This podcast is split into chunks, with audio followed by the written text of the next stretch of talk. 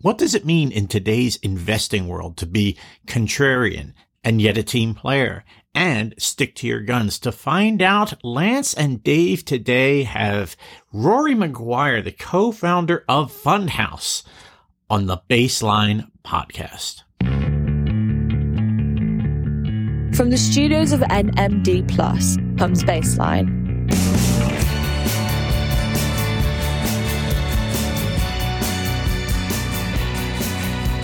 Baseline, brought to you by Cavendish Ware, a UK based boutique wealth management firm that provides truly bespoke advice.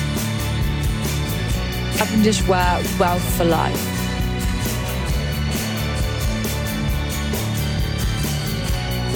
And now is your host, Dave Wallace. Welcome to today's show. And joining Lance and I today is Rory Maguire. Rory, welcome to the show. Why don't you introduce yourself and tell us a bit about what you do? Brilliant. Thanks, Dave. It's lovely to be here. Hi, Lance. I am the co-founder of a business called Fundhouse, and I was actually looking at it the other day. Lance, you and I started in the investment industry at the same time, pretty much to the day, actually. Although you look a lot younger than I do. That's clean living and early nights. clean living. but I've been in the investment industry for what seems like a long time through many sort of booms and busts, starting with the tech bubble and the financial crisis and the likes. But most of my background has been in investment management. So sitting on the same side of the table as the fund managers and most latterly running an investment business, a boutique. And when we set Fundhouse up, the idea was to provide the industry with an independent, thoroughly researched investment consulting proposition that offered candid opinions and could align themselves with like minded clients so, as a business, we provide manager research. So, we sit in front of fund managers and we spend a lot of time with them. We provide asset allocation and we provide portfolios, which is a combination of those two things, which is where we work with Lance and Cavendish Ware. And I'll stop there, Dave. Thank you. So, Lance, I guess the reason we're talking to Rory is because of the move that Cavendish Ware has made into more discretionary services. Can you give us a bit of background in terms of why you've made that move and then we can get into why you chose Fundhouse as a partner. Sure. So a couple of years ago, we realized that for our service to clients and for a business to evolve, we had to move from the advisory framework where we have to seek and get our clients permission to make a portfolio change to discretionary where we don't need to seek prior approval. There were two main drivers of that. One, the advisory process is quite cumbersome, which actually meant there was an implementation drag, which was affecting performance. It's not that we are traders by nature. And as many of our clients know, there can be quite long periods when we don't make a change. But once we decide to make a portfolio change, we should be able to implement it in a very timely fashion. And then there is the efficiency running an advisory framework basically was just cumbersome and was for the business becoming a headwind to growth uh, and a headwind to consistency across client portfolios. Picking up on that, I guess going back a few months, if you wanted to make a change to the portfolios, then you'd have to email everybody and get their permission. And I know there were a few occasions where there were follow ups, and those follow ups could have been days after that email had come through. And I guess there may have been times where by the time that had all gone through, you almost missed the opportunity. Rarely the opportunity disappears, but certainly the investment return may be reduced. But clients are busy, clients are on holiday, etc. Definitely clients who didn't respond in a timely fashion. And most of our clients are very well behaved and they always said yes. um, but there was a span of response which sometimes impacted the effectiveness of the investment idea. There are some wonderful moments actually where usually the market gives you the opportunity for some time. But there have been some moments recently where those opportunities have been days long rather than weeks long. You know, the mini budget that was such a disaster under Liz Truss. Gilt yields spiked to a point where they were really attractive for a short period of time. And you really needed those permissions at that moment to capture that high yield. And similarly, in 2020, during the coronavirus pandemic, the market dropped so steeply and then recovered so quickly that the buying opportunity was also only there for a very, very short period of time. So there have been quite a few moments that being quick has been very helpful. Absolutely. And certainly our clients benefited from the buying opportunity that Liz Truss gave us. The Monday morning after that event, Rory and I were on a call and it didn't take very long to remodel the portfolios and start buying gilts for our clients. So that's a very good example of where the ability to, once we make a decision, move in a timely fashion helped client performance. Yeah. But when we came back to looking at how we move to discretionary permissions, it requires a change of permissions granted by our regulator, the FCA. And there's a number of routes to getting those permissions. The traditional route is you build it yourself and apply for the FCA permissions. And post COVID, that now is taking about 18 months to two years. As we know, everywhere across bureaucracy and services, there's a huge backlog. The other way is to partner with a firm who's got existing permissions and work under their permissions umbrella. And that's the route we decided to go down. We looked at a number of firms before pointing Fundhouse.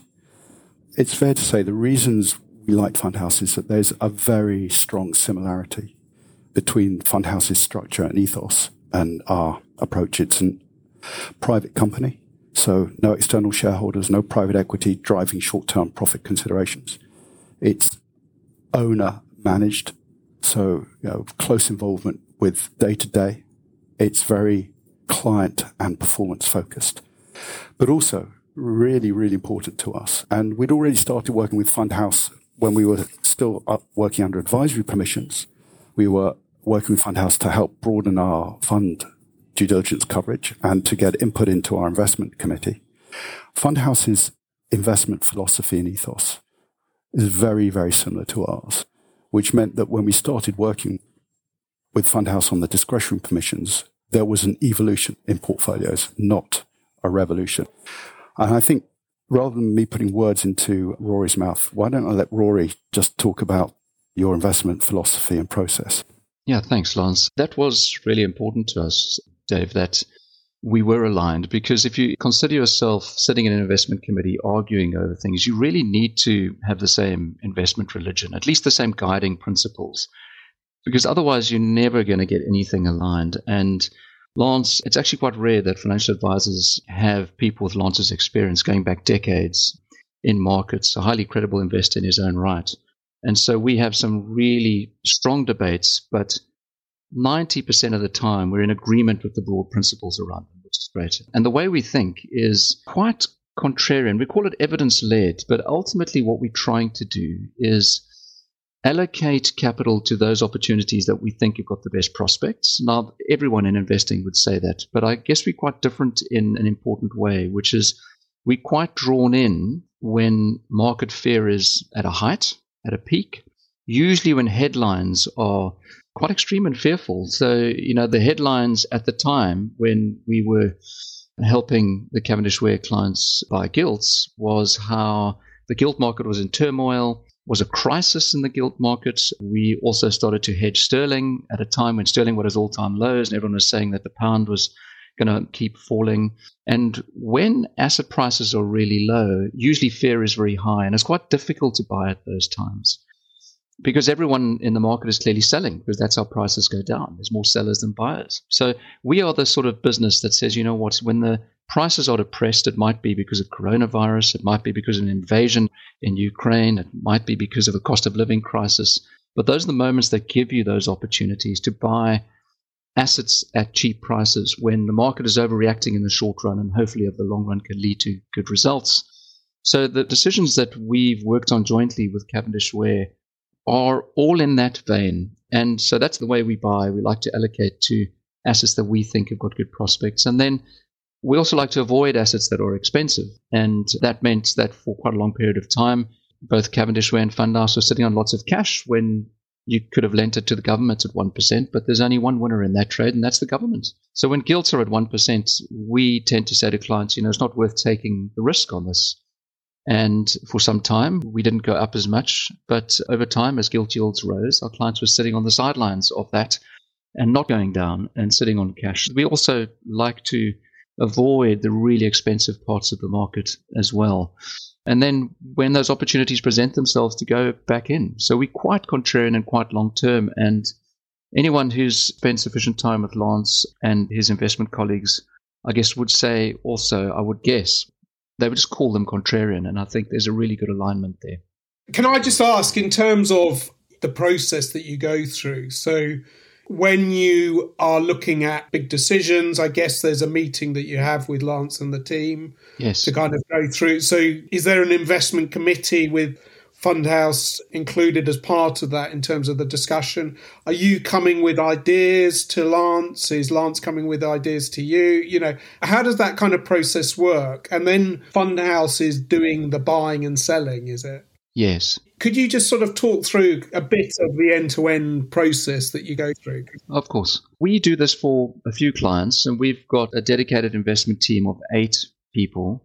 I guess Lance is a slightly smaller investment team, so we probably, on average, have more time to spend on the topic of investment.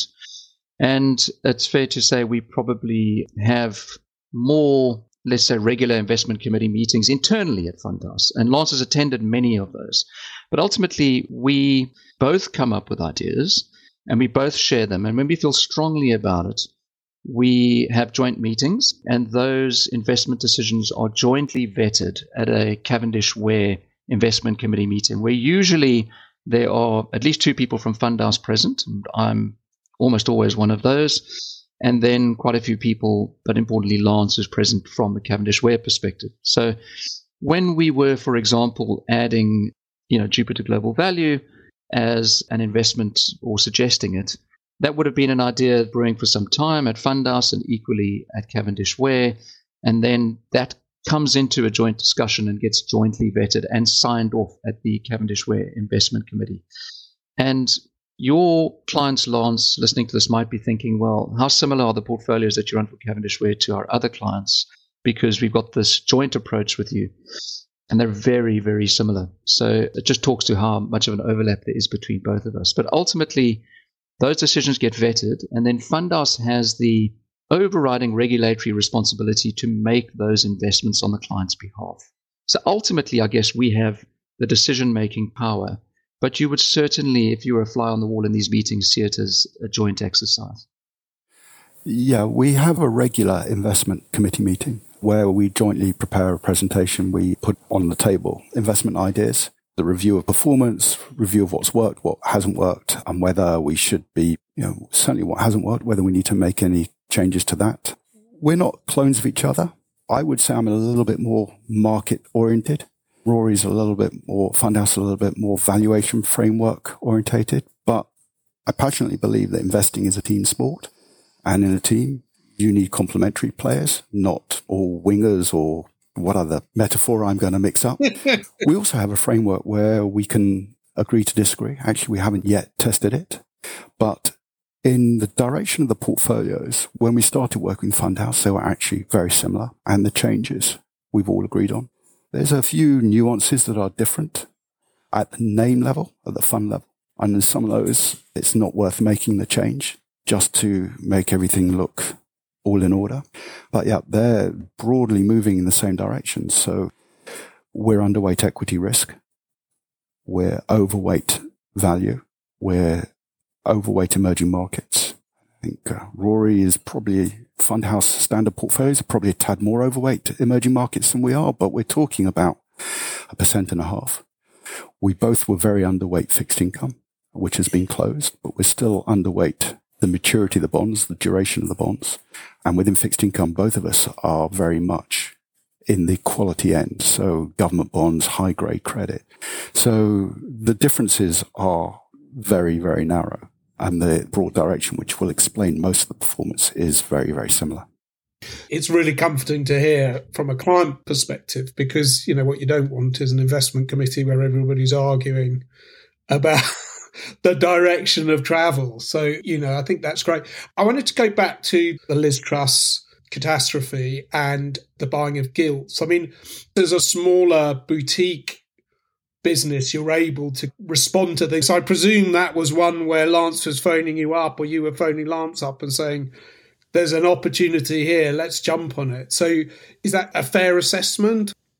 Yeah, yeah, very. Yeah. Um, and just to add to what Lance was saying, it's really important that those investment meetings we have, it's not a room full of mirrors. We agree in principle, but we certainly disagree enough for those ideas to be refined over time. And on the question of gilt yields, I remember those days very well and the headlines about, you know, LDI crisis. And there was a period of about three or four days where gilt yields went above US Treasury yields, which typically doesn't happen and happened for a very short period of time. We were in a meeting same day, rounded up our investment team. I remember being in the office, getting the people in and saying, we need to act on this. Everyone did a bit of work. We came back and had another meeting the same day. We then got in touch with all of our clients, of course, Cavendish Ware being a very important part of that. And within days, in fact, in many instances that evening, investments were adjusted in portfolios. And you're right, I think if we're a big bureaucratic business, having to go through, for a start, having to maybe round up 20 people might take a week and a half. It was really clear to us that this was an anomaly that had to be taken advantage of pretty quickly. And so we did. We knew how to execute it and we did it pretty quickly. And it's also worth mentioning we hold regular scheduled meetings. As we said, there are times when markets don't stick to those nice calendar cycles. So you do have to move quickly. But there are also times we had an investment committee meeting uh, at the beginning of February. We're underweight equities, and by that time, equities bounced quite a lot. So we're not capturing that upside and again, entirely a valuation driven discussion. I joke with Rory about economic forecasts. We're both very skeptical, but I'll ask Rory what his inflation forecast is for Outer Mongolia. We're very conscious that economic forecasting is background noise. I mean, it can give a bit of color, but markets and economics can do very different things. But what we'd seen was markets overreacting to short-term economic noise we're on the wrong side of that. And yet a rational discussion is actually, we have confidence in our position. We're not going to chase it. And therefore the decision not to do anything was a conscious active decision, right. an active decision not to act rather than you know, rabbits in the headlight or freezing. And that helps with the debate. If it was a smaller group, there isn't that challenge and there isn't that ability to confirm a decision by debate and challenge. So I think it gives us the whole process. It strengthens the process by depth of experience, by complementary but sometimes challenging views. And you come out with more confidence in the decision. It sounds like the gilts was a real kind of success in terms of the relationship that exists. Since the move to discretionary, are there other sort of highlights that you can give us around success as a way to kind of finish off the podcast? Yeah, I would say we had an emerging markets manager in the portfolio where the head of the team had retired. We had met the new head of that team and even though it was a planned succession, we really weren't as confident in the new structure.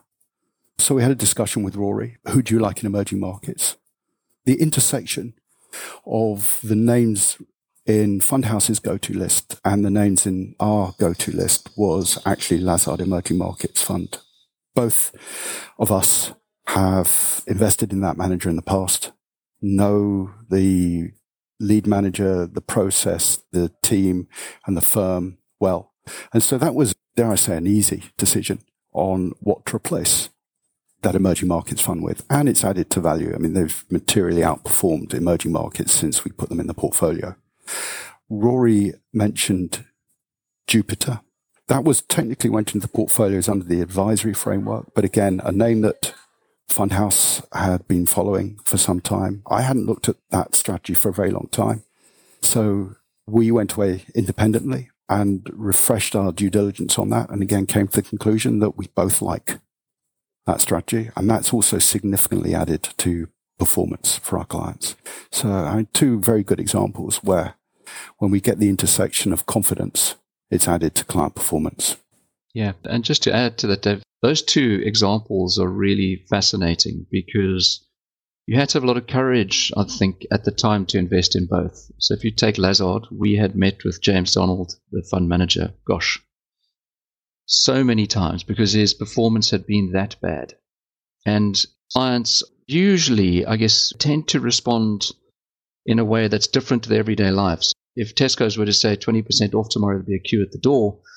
But if a fund manager is 20% behind, they'd rather, you know, sell them than invest quite often and thankfully, we aligned with Cavendish Ware on this, where I think you find these managers that as long as you think you've walked a long road with them, you understand how they invest, there's confidence that what they do is repeatable. If you can catch them in a lull when they are really so far behind, there's an opportunity to capture quite superior returns from them.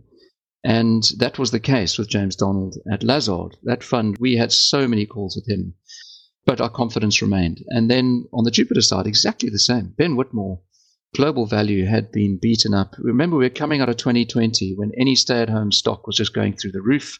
If you were a growth investor, you just bought any tech name. It could have been Peloton or Zoom, and off you went to the races during 2020. They are none of those. And so you were coming into a period with those managers also with severely underperforming portfolios. You really had to know your managers and have a view on them that was positive to capture those sort of superior results that are now coming through for clients. But at the time, those were materially contrarian positions to take. You know, the market was certainly telling investors out there, you better watch out for these when I think we're drawn to those sorts of investments for those sorts of reasons. It's really fascinating to hear. Look, time's up. You know, I really appreciate your candor and your time today. It's fascinating to hear. I think, Lance, we should do another show at some point where we go through the mechanics of actually the whole investment process and talking to fund managers and all the other bits and pieces. I think that sounds like a fascinating kind of area in its own right.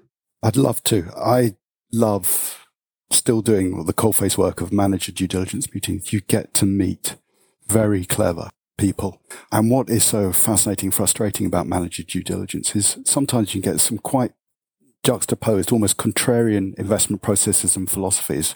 And yet over time, both can work. Yeah. Yeah, it's fascinating. Fantastic. Well, listen, thank you so much for joining us, Rory. It's a pleasure. Great to get your perspective as always, Lance. Brilliant. Thanks for inviting us. Thank you very much. Cheers. Thanks for tuning in to Baseline, a monthly podcast series dedicated to topics that matter in wealth management. Be sure to check out our podcast archive on SoundCloud. And until next time, have a marvelous week. You have been listening to Baseline from Cavendish Ware, an NMD Plus production.